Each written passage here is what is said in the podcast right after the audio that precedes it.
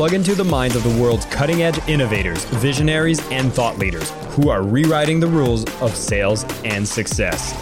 It's your time to make an impact. I am your host, Jason Marc Campbell, and this is the Selling with Love podcast.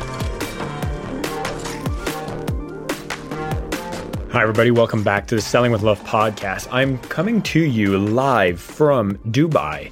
I've been out here for about a week or so doing a few conferences and currently at the Direct Sales Conference. So, the World Federation of Direct Sales Associates uh, gather around every three years and discuss about how the industry can come together, look to modernize, and take some ideas, especially from outside of the industry, on how to make them more effective in the way that they run their organizations, optimize, acknowledge emerging trend, and support the success of their entire team of distributors, manufacturers, etc. For those of you who aren't familiar with that industry, that is what would also be known as MLM. Now, I don't know what emotions come up when you hear the word MLM. Definitely, there's some stories, you know, hey, I would like to discuss with you a business opportunity. funny enough, I was actually making announcements at the opening dinner, and uh, there was this very nice gala. Everybody got together. I'm like, glad everybody's here together. Of course, I've gathered you here today to discuss this business opportunity. There were chuckles and a few raised eyebrows as well. There was a known issue with the brand, business practice, and there is an attempt to modernize the industry.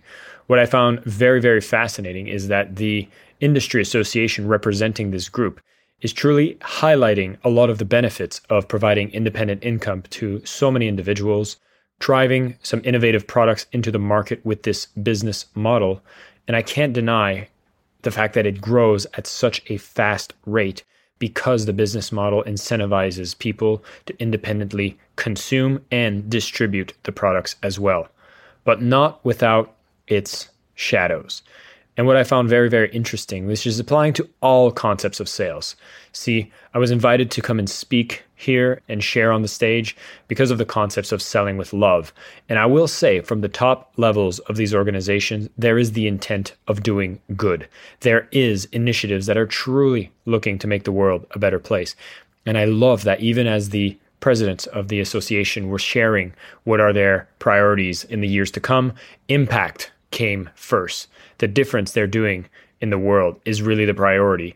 And then the clients, which are the distributors and the buyers of the products, ensuring that they are the most effective at delivering value to them in a world that's changing really, really fast.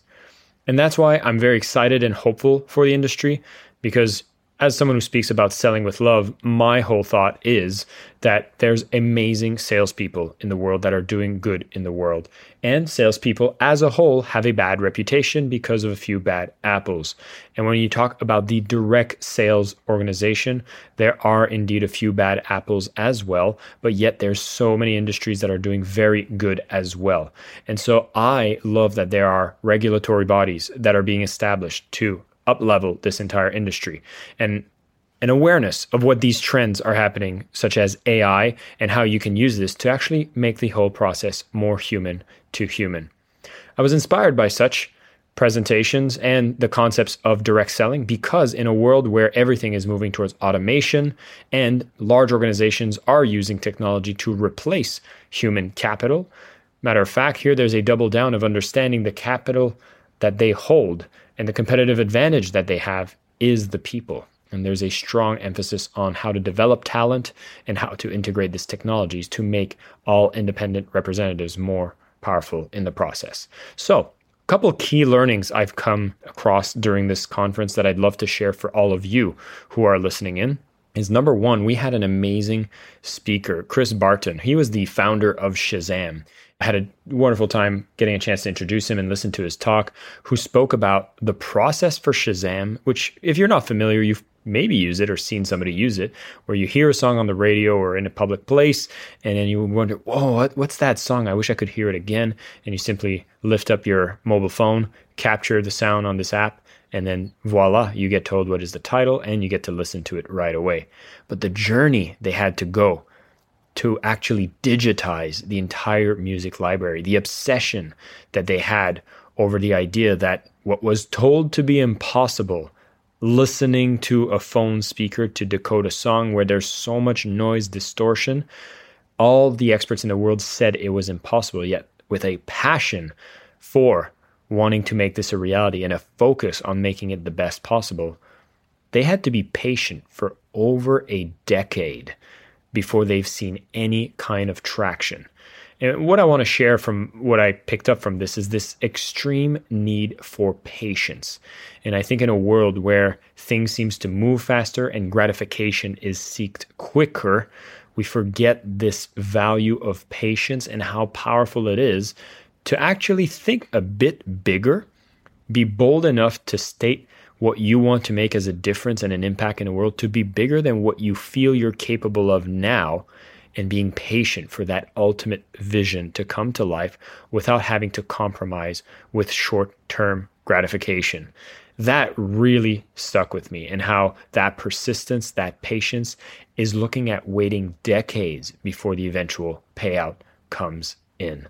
And of course, this process of creativity was discussed heavily, but really the key takeaway here was just about how whatever it is that you are doing, and you've been doing it for a few months, a few years, you're still early in your journey. And if you're feeling frustrated that the results aren't there, if the vision and the passion for the impact you want to make is big enough, and you see this as becoming an eventuality, and if someone's going to solve that problem eventually, why not be you?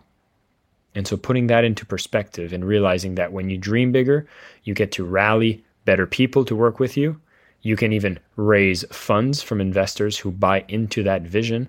And again, another takeaway from the conference was with all of this technology coming out, what's going to actually allow a individual company to stand out will be its clarity on the vision, why they care so much about it, and realizing that the technology will make solving that problem easier than ever, where the energy will flow is on who else is out there being the boldest and passionate about wanting to make that change so that people will rally around and want to be a part of that movement.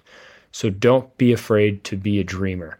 Don't be afraid to state what is that big thing you want to change in the world because the bigger it is, the more support you're going to have along the journey. It's very hard to get people to rally around just doing the same as what has been done before. You'll have very little help as opposed to being bold enough to do something a little more daring. And so, as I message you here in the middle of the conference, we still have a few more speakers, but very, very compassionate towards the direct sales organizations and very curious to see how they're in the process of modernizing.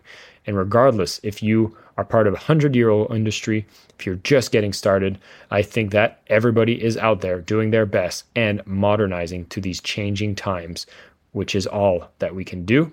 Do our best, and of course, keep selling with love. I will be back in studio with some amazing interviews and guests that are going to be coming from now until the end of the year. And in case you did miss that, little highlight that passed by a few weeks ago, we have hit over 400 episodes on the Selling with Love podcast. So thank you, thank you for all you dear listeners. It's been a pleasure, and we're just getting started. I am your host, Jason Marc Campbell, and this is the Selling with Love podcast.